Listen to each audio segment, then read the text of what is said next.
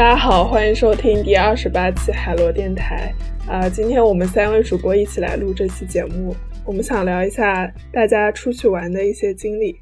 呃，然后我自己是回想了一下，我发现我上一次离开居住地超过三天的长途旅行，已经是在两年前了，大概是二零一九年的三月。然后我比较好奇，你们两个上一次长途旅行都是什么时候？超过三天的那种？嗯，我应该是二零一九年的十一吧，对，也一年半了，大概。去哪里啊？呃，应该去的是安徽，安徽省。黄山吗？啊，不是黄山，是一座野山，是一座野山，去爬了一次山。对。待了几天啊？三四天吧，也没有特别长。李三呢？我上次。应该是一九年十月底了，一个一年半以前，跟公司去南非待了多久？团建吗？两个星期。对，团建吧，相当于。我自从工作以来，还从来没有过两个星期的这种旅行和出去玩，最多一个星期。天呐，然后呢？你们去了哪儿？去了那个南非开普敦，然后还有周边的一些地方。哇，那感觉两周感觉好像也比较行程比较松散了。对，很松散，主要是嗯，大概是这样子。我们第一周是我们小的 team 自己去的，相当于在周边玩了玩。第二周是相当于是正式的公司活动，然后是大组，大概几十个人，然后在那边就去了，去看了一下企鹅，然后。看了一下那个好望角，就是非洲大陆最南边，然后是去附近的酒庄玩了玩，因为那边是产葡萄酒比较有名嘛。不错，挺好。我感觉应该很多人可能都离上一次出去长途旅行都挺久了吧？应该因为二零二零年其实也没什么机会能出去玩嘛。对，所以其实我我觉得我们上一次谈到这个事情的时候，嗯，其实我感觉大家是不是都挺想出去玩的？我不知道你们想不想，我反正挺想出去玩的。我也挺想出去玩。对啊，在这里已经关了很久了。对，我挺想去日本的，我一直想去日本。那我虽然去过一次，但是上次的时间有点短，所以想再去一次。但 看这样子，好像也看不到什么时候能去。我挺尴 尬。我唯一去了一次，去日本本土待了三个小时，特别搞笑。对，转转机吗？不是，是一个那个游轮啊，然后也是公司活动，从从上海坐到那个北九州，游轮公司他希望你多在游轮上消费，然后在那个。北九州待的时间相当于只有三个小时，特别搞笑。嗯，合理啦，其实因为游轮本来就是玩玩船的嘛，其实也不是玩陆地上的东西。那需要你去日本去干嘛？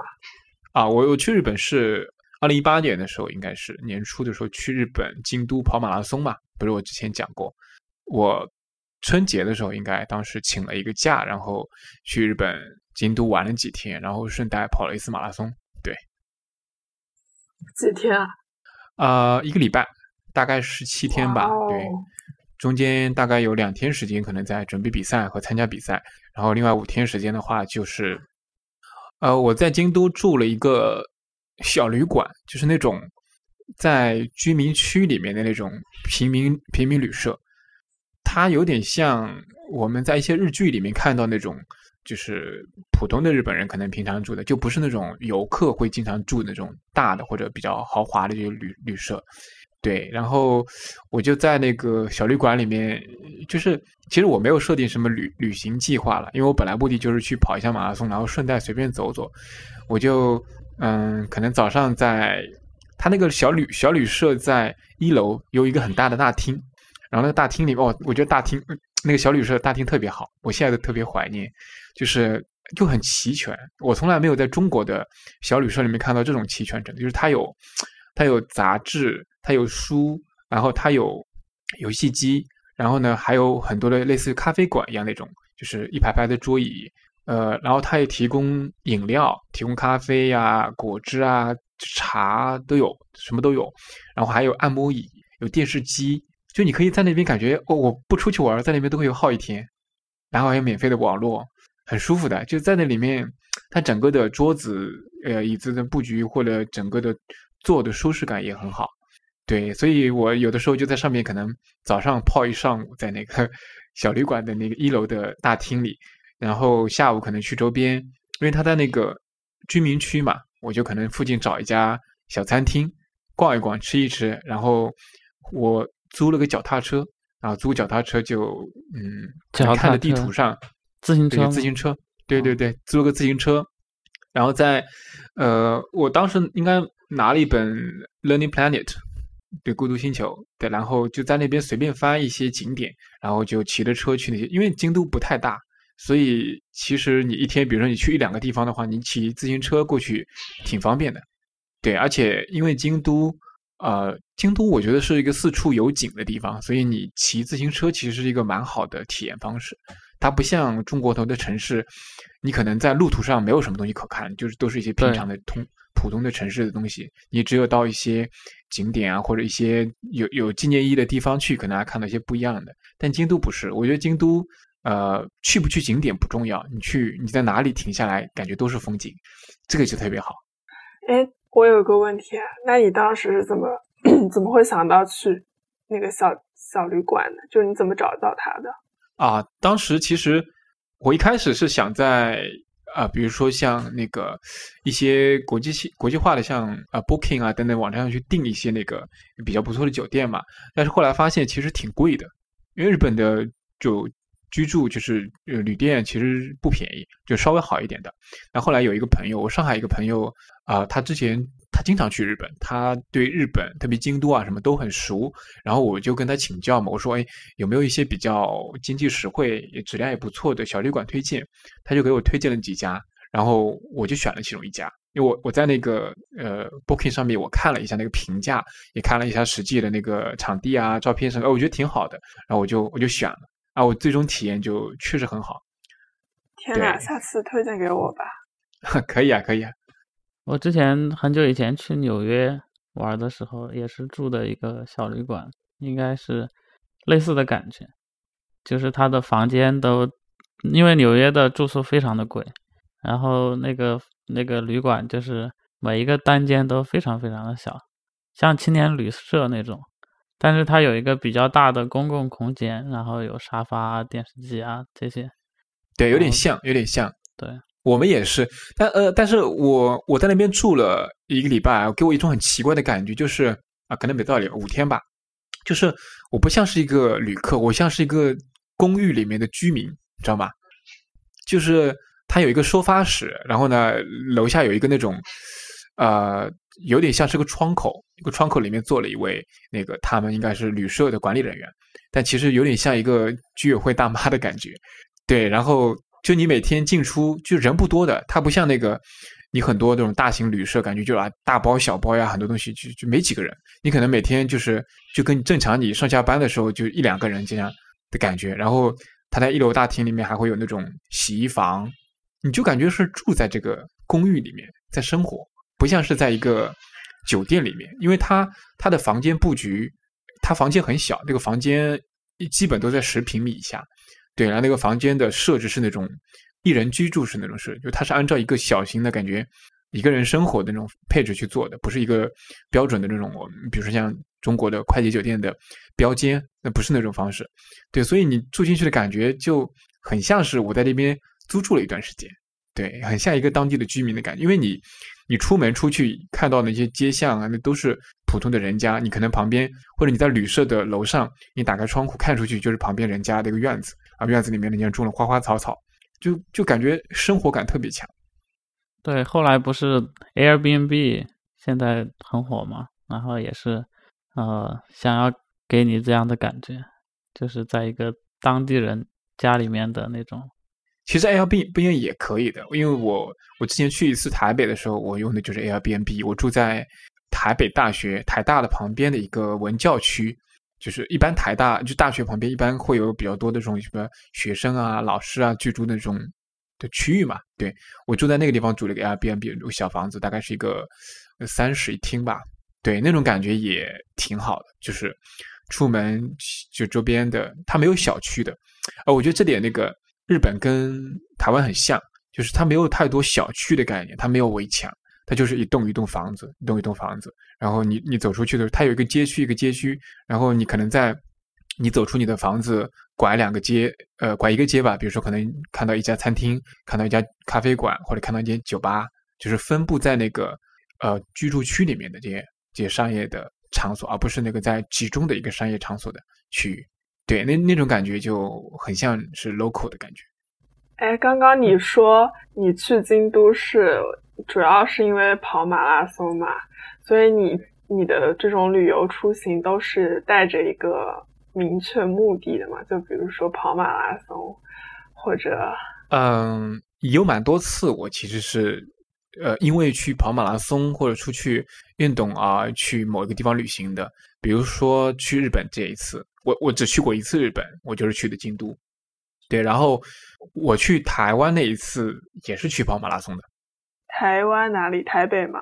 台中去了台中的一个叫普里的地方，是山区里面的，它的一个山地马拉松。对我当时报了一个山地的，那是我第一次跑马拉松，人生第一次跑马拉松，就是在台湾的台中一个山里。对，然后当时因为呃难得去一次台湾嘛，所以就呃大概规划了一个大概十天左右吧，应该是十天左右。二零一七年的时候，十天左右的一个假期，对。其实我蛮多旅行都是这种，呃，出去运动的。我我可以再讲一个，我觉得香港吧，我觉得香港那次经历对我印象也挺深刻的啊。因为那个李三在在香港生活过嘛，我有可能李三也知道，香港有一个著名的徒步路径叫麦理浩径，你应该听说过是吧？对，我去过。对对对，啊，好像整个麦里浩径的话，大概总长可能有一百公里，好像不到。反正蛮长的，对它基本上跨越了从香港的最东面到最西面。它因为香港其实在最下端是它的那个商业区嘛，就是像九龙啊那一带。但是是香港岛，对对对，香港岛那一带。但是最上面那个跟深圳呃之间的那一块区域啊，就很多地方其实是山和很多没有开发的地方。那有有一条径就叫万里号径，从这里面穿过去，从它最东面。的海，然后到一直穿到到西面。对我们当时去的时候，我那时候在在深圳，对我在深圳工作，然后应该是约了我们几个朋友，我我记不清楚几个人，四五个人吧。对我们四五个人，然后就专门去徒步走那个麦理浩径的。对我那次经历，我觉得还蛮好玩的。嗯，你们走了哪哪几段？我们走了第二段，第二段在它不是分好几段吗？第对对西贡那一段，嗯。对我们当时是从第二段开始啊，首先是就是嗯，坐了一辆车坐到那个麦里浩径的某一个入口，但是它其实是不能直接开到那个可以徒步的地方的。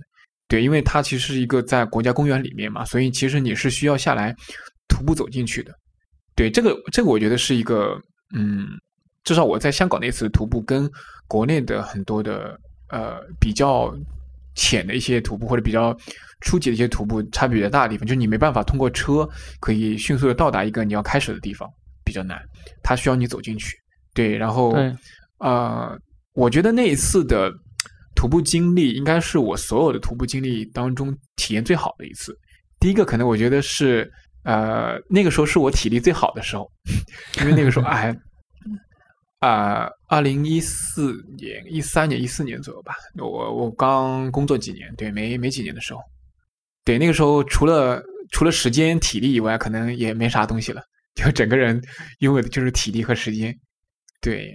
然后我们大概一天，呃，徒步了二十公里，但因为其实它是山嘛，它不是一个平地，所以其实体力消耗很大的，就是你是翻山越岭的二十公里，不是一个走二十公里，对我们。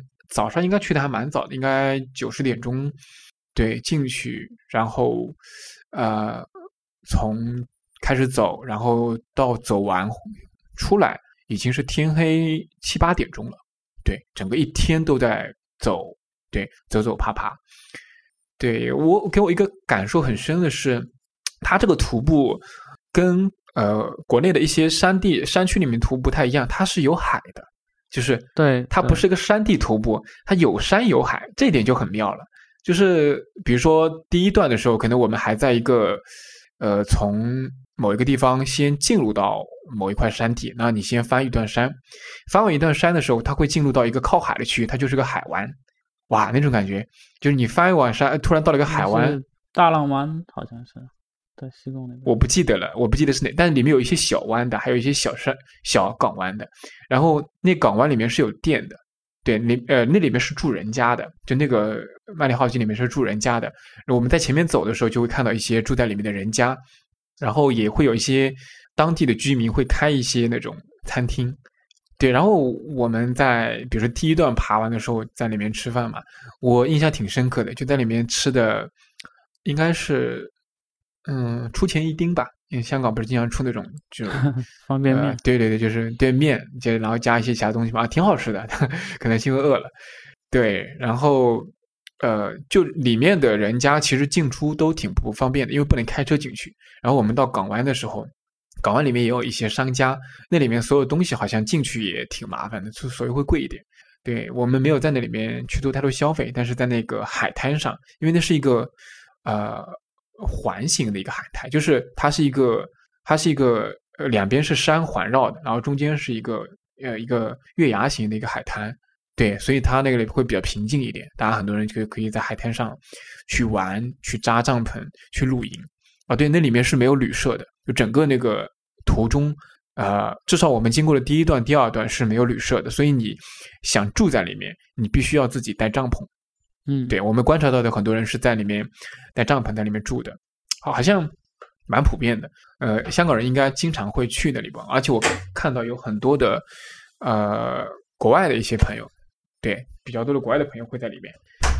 呃，就我发现一个比较明显的特点，就是我们去路上遇到的大部分的人都是背着大帐篷，就是就是这里面可能是一个露营 露营的。爱好者特别喜欢的一个一个路线吧，像我们这种不背帐篷只带了随身小包的非常少，可能三四成吧。我觉得占比整整个喜欢这个徒步路线的人都是背帐篷要在这里面过夜的。对，对，对。然后，嗯，整个给我的体验就是我在山里和海里面走了一天，对，就真的是充分的跟自然拥抱在一起。然后，但是。嗯，我觉得可能是我们一开始徒步经验不太足吧。有一个其实还蛮危险的地方，就是假设你真的来不及走出去，其实会有危险的，因为你没地方住。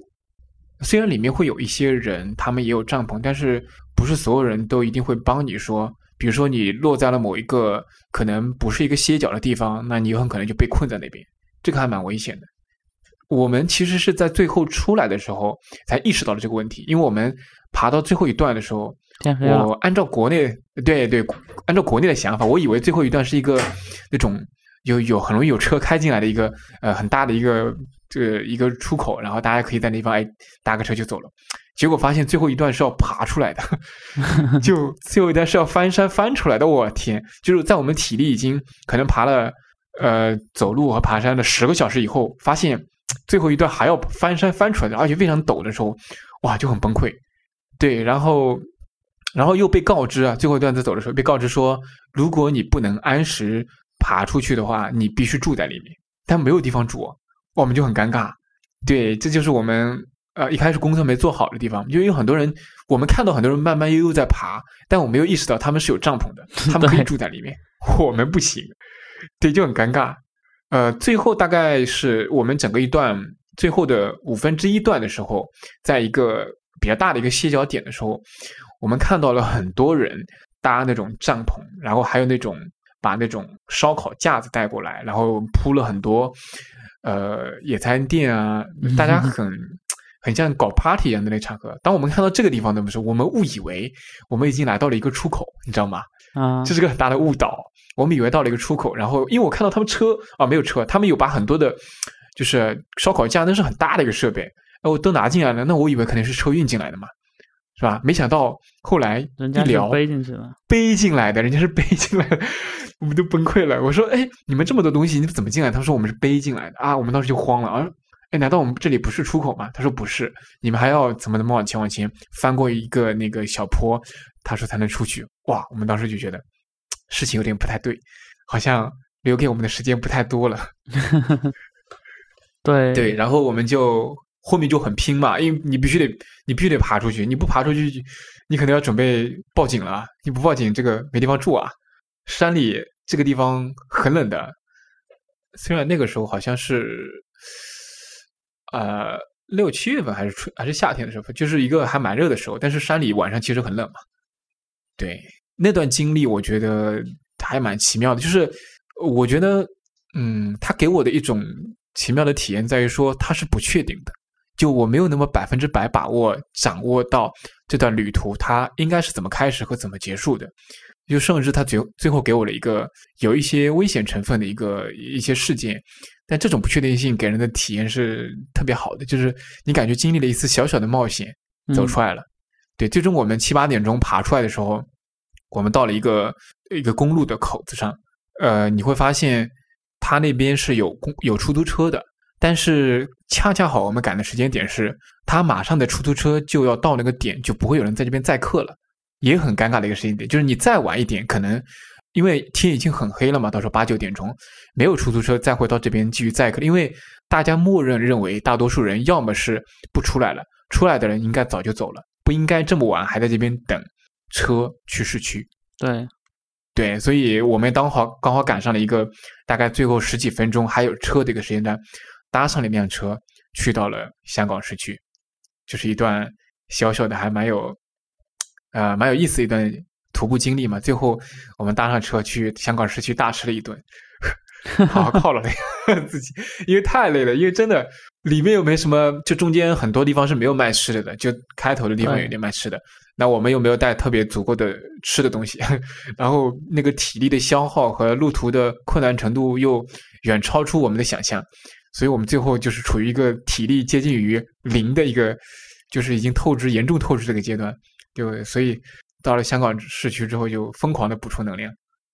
我当时那要等一下，我先问一个问题啊，就是你是你们是去香港之前就知道自己要去徒步吗？还是说到了香港？对我们就是奔着这个徒步去的，我们就是奔着这个徒步去。但是呃，可能那个时候因为不是我带队，就不是我是去策划这个徒步路线的，有一个以前的同事，呃，但我不知道他是因为觉得没问题。还是因为他策划没有准备充分，没有预料到，没有充分预料到这个困难程度。对对，就是，对，就是大家印象中的香港，可能大部分都是市区的那些高楼大厦，然后还有各种房子。但实际上，香港大部分地区都是郊野公园，就面积最大的地区，所以它有很多那些。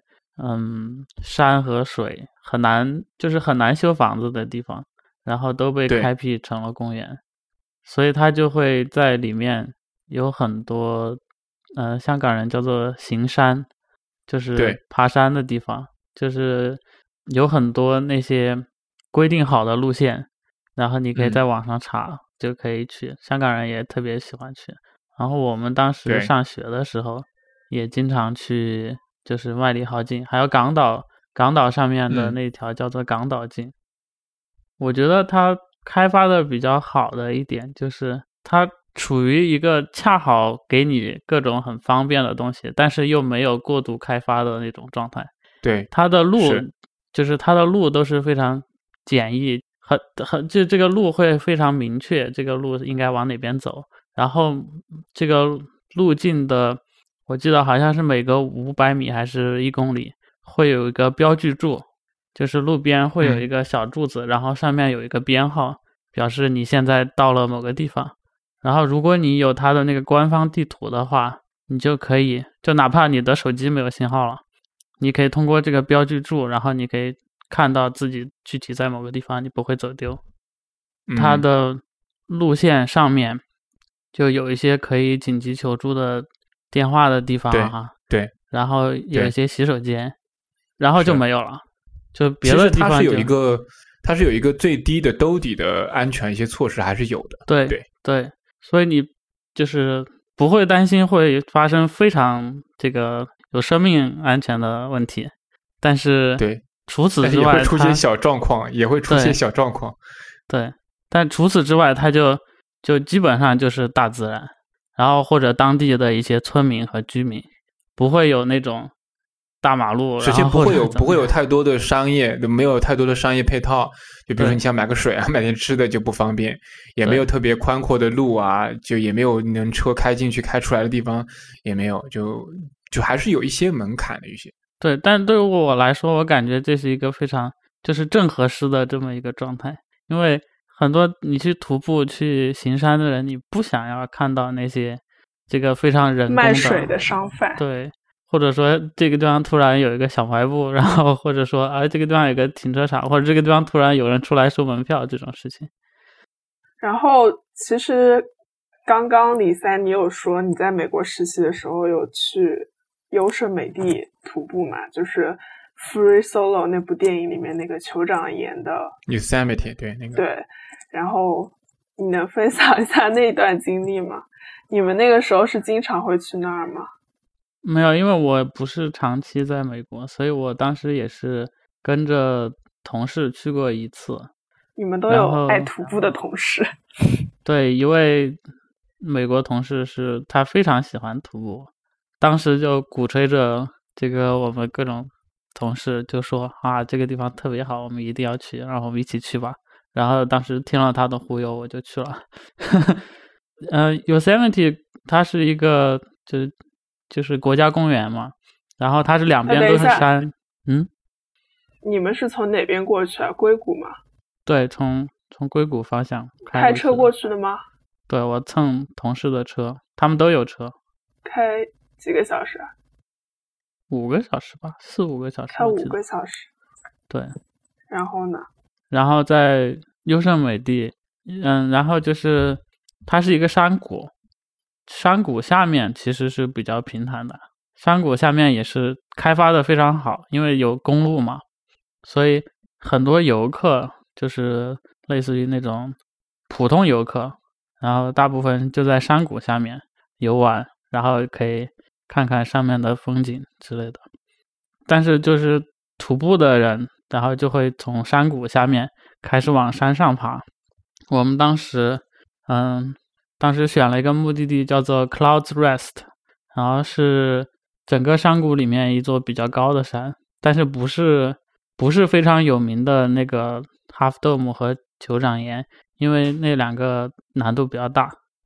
从我记得好像当时是从凌晨四点钟就开始爬，因为因为 Clouds Rest 相当的远，就是总共要二十公里，从山从山谷下面到那个山顶。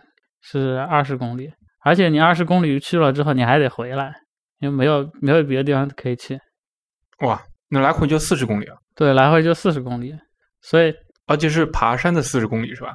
对对，但是我没有我没有爬完，我爬到大概三分之二的地方，然后因为时间比较晚，然后我就跟另外一个同事先往回走了。整个是。沿到沿，它最开始是沿着一个小溪往前走，其实下面其实比较好爬的。然后我们是四点钟开始爬，然后爬到可以看到日出，然后继续往上爬。然后人就是越往上爬人越少，到最后我们没有爬的那一段其实是比较难的，因为嗯，到山面上面那个山比较高的地方，树就越来越少。基本上是在石头上面爬，然后天气又特别好，特别的晒，所以他们 最后还还爬的挺艰苦的。最后回到营地，大概都晚上七八点了吧。我我因为我看过那个《Free Solo》那部电影嘛，我可以理解为，呃，《Free Solo》其实是沿着一条相对垂直的路径在直接到那个峰顶嘛，是吧？《Free Solo》是沿着岩壁的那个往上爬。而且它是徒手嘛，它没有任何保护措施在爬。呃，你们其实是同一条就是非岩壁条路径去一步步到那个顶嘛，是吧？对，就是徒步的路径，相当于你可以理解是从山谷绕到那个岩壁的后面再上去，然后就相当于是那样就比较，呃，比较比较缓，而且比较安全嘛，就是正常人可以爬上去的路线。明白明白。对，OK。因为如果你从岩壁上去，你就是专业的攀岩攀岩选手那样往上爬。哎，那你你们爬的那个那个峰多高？大概有？Clouds Rest 有多高？我查一下。应该三四千米。三千米。啊，那差不多。对。哎，加州的海拔海拔是本身就不太高的。你说什么？就是你们那个地方平地的海拔？Yosemite 还挺高的，我记得。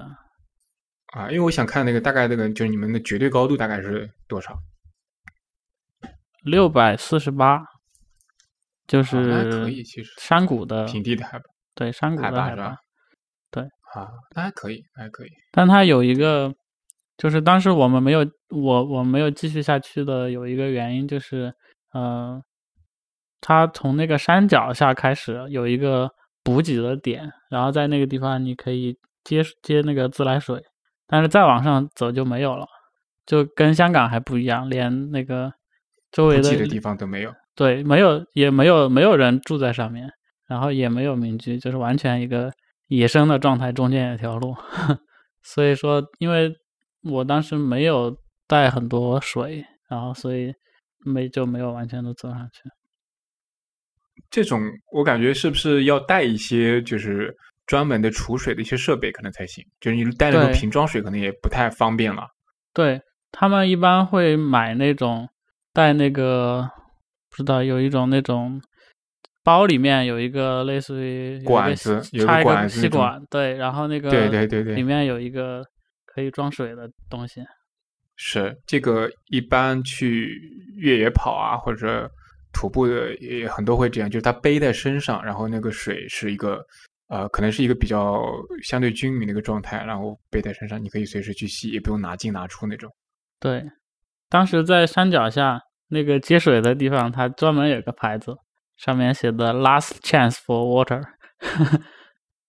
然后他说，他每个人每个人推荐至少要带三升水。哎，那我可以理解为，其实你你徒步的这个或者爬的这个路径，其实还是。嗯，有一些门槛的，不是那种随便谁都可以轻轻松松去爬的，是吧？对我去之前不是那么清楚，但是那个因为那个同事他是爱好者嘛，然后还说去吧，没问题的，你们都没问题的，年轻人都没问题的，然后我们就都去了。嗯，这种就是不太专业的向导或者带领者，那但他确实是没问题，因为他。这个，嗯，一个是体力很好，第二个他也习惯。但但你你得以团队中最短的那条板考虑这个整个爬 下来的可行性。你最长的人呢没用啊。是的，是的。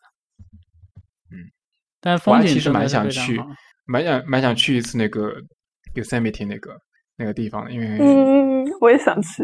对，你不是去过吗？我就芒果去过。没有，我还我还想去。嗯啊，芒果你去过一次是吧？我去过一次，但我是以 观光客的形式去，就并没有参与徒步这种。就是在山谷里面。所以，对，所以体验其实不深。我就是感受了一下茂密的树林，然后远远的观看了一下那些山吧，就没有爬。嗯，我觉得我们可以去一次。我们可以去一次。呃，我其实之前在一七一八年就想规划去，但当时。我有个朋友在湾区嘛，当时，然后他他经常会去 Yosemite 啊或者一些地方去做 hiking，然后他最近几年回国了，他在上海，呃，所以他其实比较熟悉那一带，因为他经常啊周末或者放假的时候会去那边 hiking。那我觉得我们下次可以啊一起一起去一趟，对，因为我觉得还是这种这种旅行还是蛮有意思的。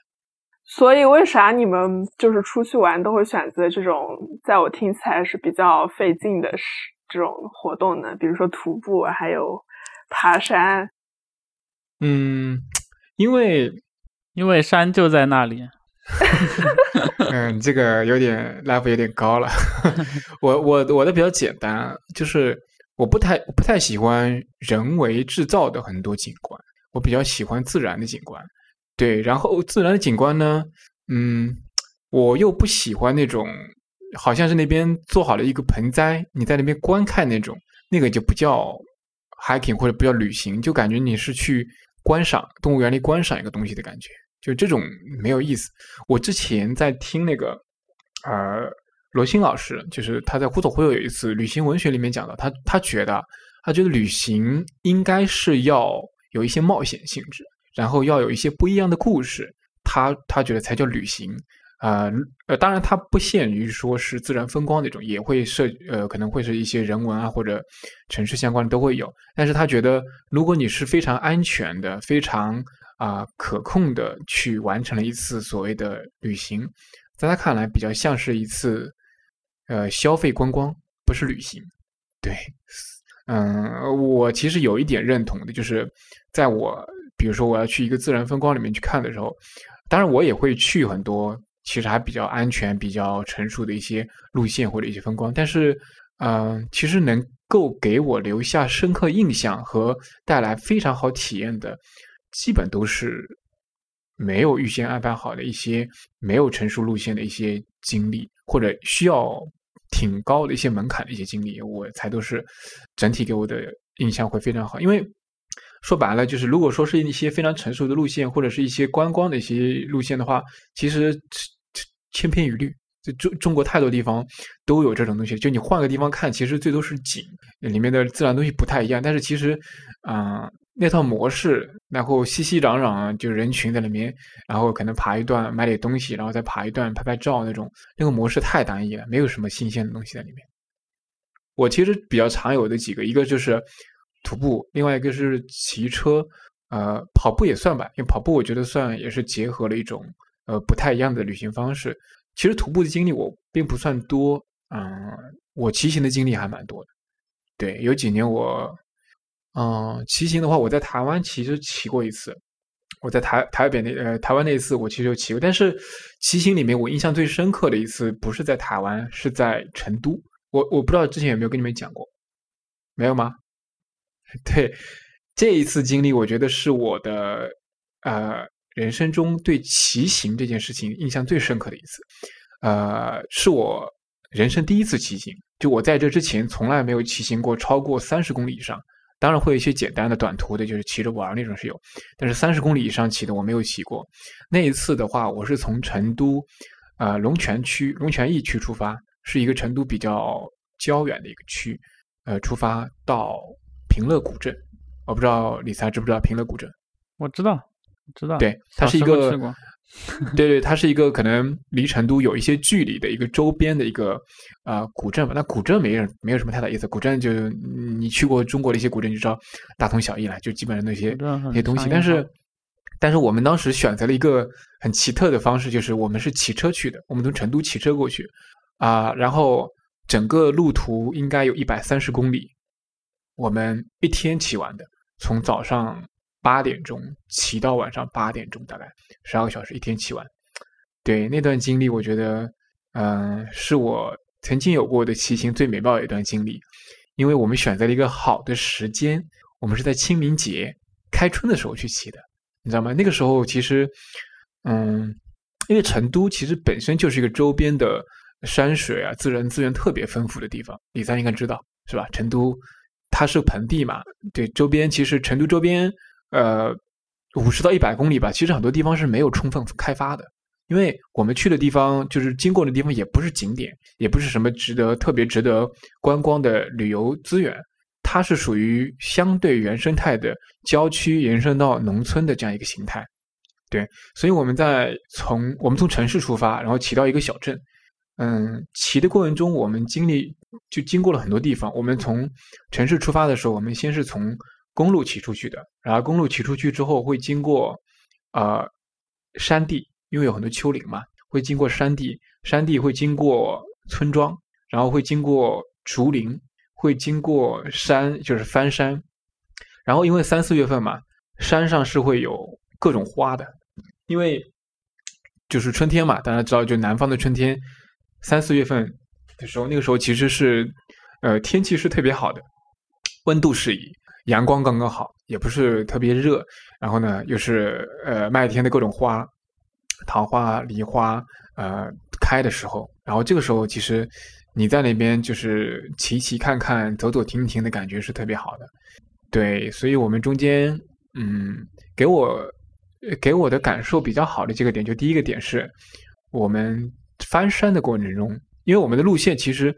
呃，我们是随机选的，就是我们没有去制定一个应该怎么去骑，就是反正导航到那个地方有很多的路线选，就东骑一段，西骑一段，然后发现离的目标还远了一点，然后就就就 再换过来，再往回倒一点，就是那种就是属于游山玩水式的骑行，不是属于那种一直在骑的那骑着玩会儿玩会儿停下来看看，对，然后再继续去骑，是这种，对，所以时间上也比较长，对，但是我感觉第一个是，啊，首先因为成都周边的。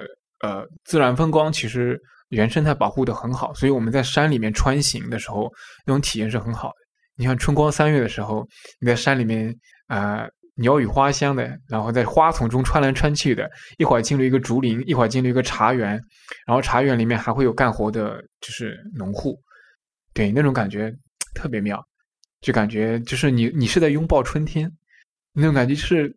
呃，因为我我我不知道为什么，我当时发现就成都的周边的很多乡村啊，可能我们骑到一半吧，大概五十公里之后，很多乡村的状态保持的很好，就那个村庄呃非常的，呃也不能说干净吧，但是它很很像一个有一点像世外桃源那种感觉，就是很安静的一个地方，也没有什么高楼大厦，都是很多都是矮房，然后山里啊、茶园、竹林啊等等镶嵌在这个村庄的周围。你进去的感觉啊，因为我们是早上出发的嘛，呃，中午的时候，比如说早上十点、十一点的时候，其实那时候可能人也不太多，本来人就不多，因为那地方，所以你你在里面就感觉啊特别舒适，然后路上可能有，就感觉你是走入了一一幅山水画，就体验到了一个那种没有被打扰过的那种农村的那种感觉，就是那边是没有任何商业化的东西的。就你你这时候你在那些村庄里面或者在那里面，你去买点水买点东西都是不太方便，因为他们没有，你可能要去到一个他们的附近的一个小镇，或者去到某一个附近的一个农贸市场等等，可能才有。正常他们那些就是地方是没有那些东西的，对，是因为它不是景点，它没有那些商业化的东西，对，所以我觉得恰恰是这种东西让很多自然的东西保留下来了，这个我觉得体验特别好。呃，这个是一部分，我觉得另一部分是。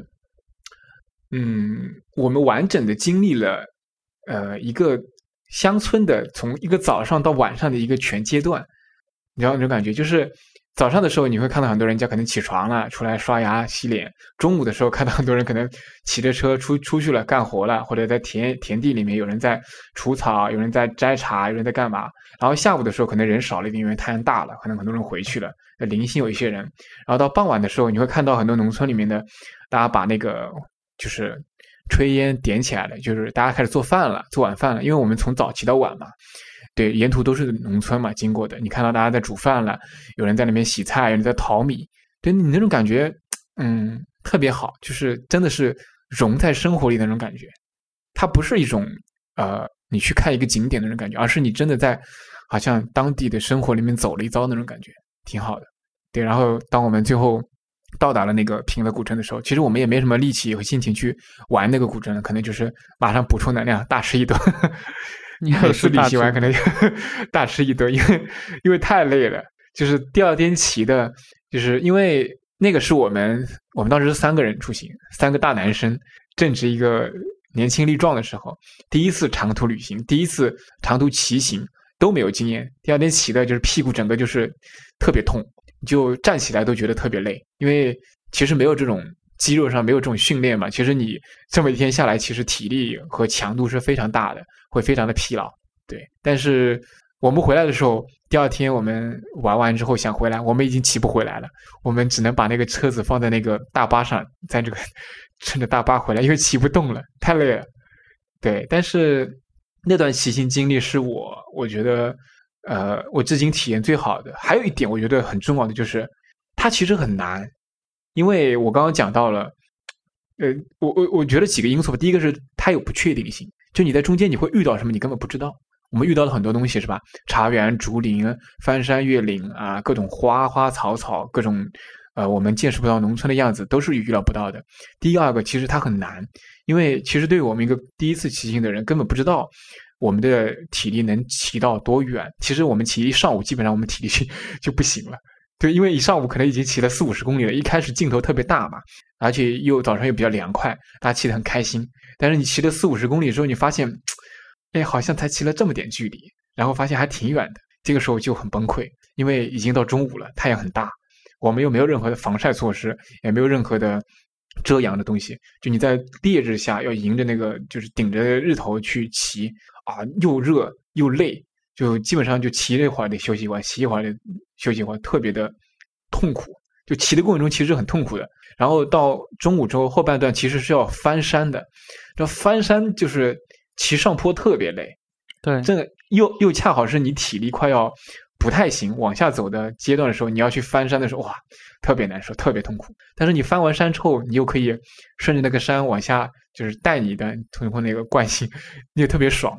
就那种痛苦爽一下，痛苦爽一下那个过程，就还蛮蛮好的。那种体验感就是啊，真的是折磨自己，真是在折磨自己一段旅行。你们当时骑的是什么样的路？呃，前半段基本是公路加乡村路的。为主，后半段应该是山路，然后又回到这个公路的这样一段结合。中间一段应该有大概二三十公里，三四十公里是山路、小路，就不是那种大路。对，所以中间我们在中午的时候，我们也找了一家农家去吃了一顿农家饭。对，那个农家应该是也是开店的，但是呢，它是那种呃当地的，应该是小镇上的那种店，哦，特别好吃。你会发现那馆子很不起眼，但特别好吃。对，对，我觉得这种体验还蛮妙的，因为我其实后来也没有再能这么骑过。所以这个骑行是哪一年啊？二零一二年。一二年。对，就是我刚刚在听你讲的时候，呃，如果说是一二年的话，你就是九年，距离九年你还能记得这么多细节。你有没有你有没有那种就是可能就在前一两年发生的旅行，但是你已经没有任何印象了？我有挺多的，比如那种休闲游啊，对，有有一些地方去过了之后，就感觉嗯，你仔细想好像去过的，但是你想一下细节，你玩了什么，你想不起来，会有这种感觉。对对对，但是这一段经历，你看，就是我其实。从他早上到中午到晚上的整个里面经历过的，我都能记得很清楚。因为第一个他很痛苦，他他他也美好，他刻在我的骨子里，他让我又痛苦又美好，然后又累，然后那种疼痛感第二天让我记得很深，所以对他在我的旅行经历当中是一个很刻骨铭心的一个经历。对，就是很很特别。对，嗯，而且他可能很难复制，你知道吗？他关键是他很难复制。对对。就如果一个事情他也可以轻易复制的话，这件事情可能也还好。但是，一旦这个事情当时那个人，你现在这个体力、你的时间各种因素，你都没办法复制的时候，你可能除了回味，其他就很难有更多的其他去讲这段事情了。对，我觉得很多时候我去徒步也好，或者骑行也好，我骑行的比较少，很多其实都是有别人 push 我。但是 我我还是会去，因为我嗯，总的来说我的体验都是非常好。但我一般因为我比较懒，然后如果是我自己的话，我一般可能会选择不去。像有一次我呃跟那个同学报名了学校的一个活动，在在香港走那个港岛径五十公里，然后 从从早上八点钟走到晚上十一点，哇！对，非常夸张。如果是我我自己决定的话，我可能会，我可能不会去。它是它是山路吗？还是平路？对，山路就跟那个麦林浩径类似的。哇，五十公里强度有点大。对，但是因为我们这个水平不是很高，走得很慢。我们是到最后十一点，差不多快到十一点的时候才到终点。这个再过半个小时，他们就要收摊了。哦，它是一个活动是吧？对对对对，是一个学校组织的活动。我记得他们最快的好像应该十个小时，七点就走，差不多就就已经到了。对，下午六点，应该在那之前都已经到了。他们因为我们是，嗯，他要求是四个人组一队，然后我，嗯，同学他们鼓动我报名，然后我就去了，还挺特别的，非常非常辛苦。感谢收听，以上就是海螺电台第二十八期节目。海螺电台播客是一个记录行动和探索过程的创作计划。您可以在苹果播客客户端或者任何泛用型播客客户端中搜索“海螺电台”四个字进行订阅。国内的用户可以在小宇宙 App 或者网易云音乐等平台收听。欢迎大家给 hi at the spiral 点 fm 写邮件。你也可以在官方网站直接评论留言，或者在新浪微博、Twitter 给我们留言。我们的微博是海螺电台的 Spiral，Twitter 账号是 Spiral Podcast。我们希望能通过海螺电台这档节目去实践在行动中快速迭代、螺旋式上升的这种理念，并逐渐发现和找到属于自己的道路。各位，下期再见，拜拜。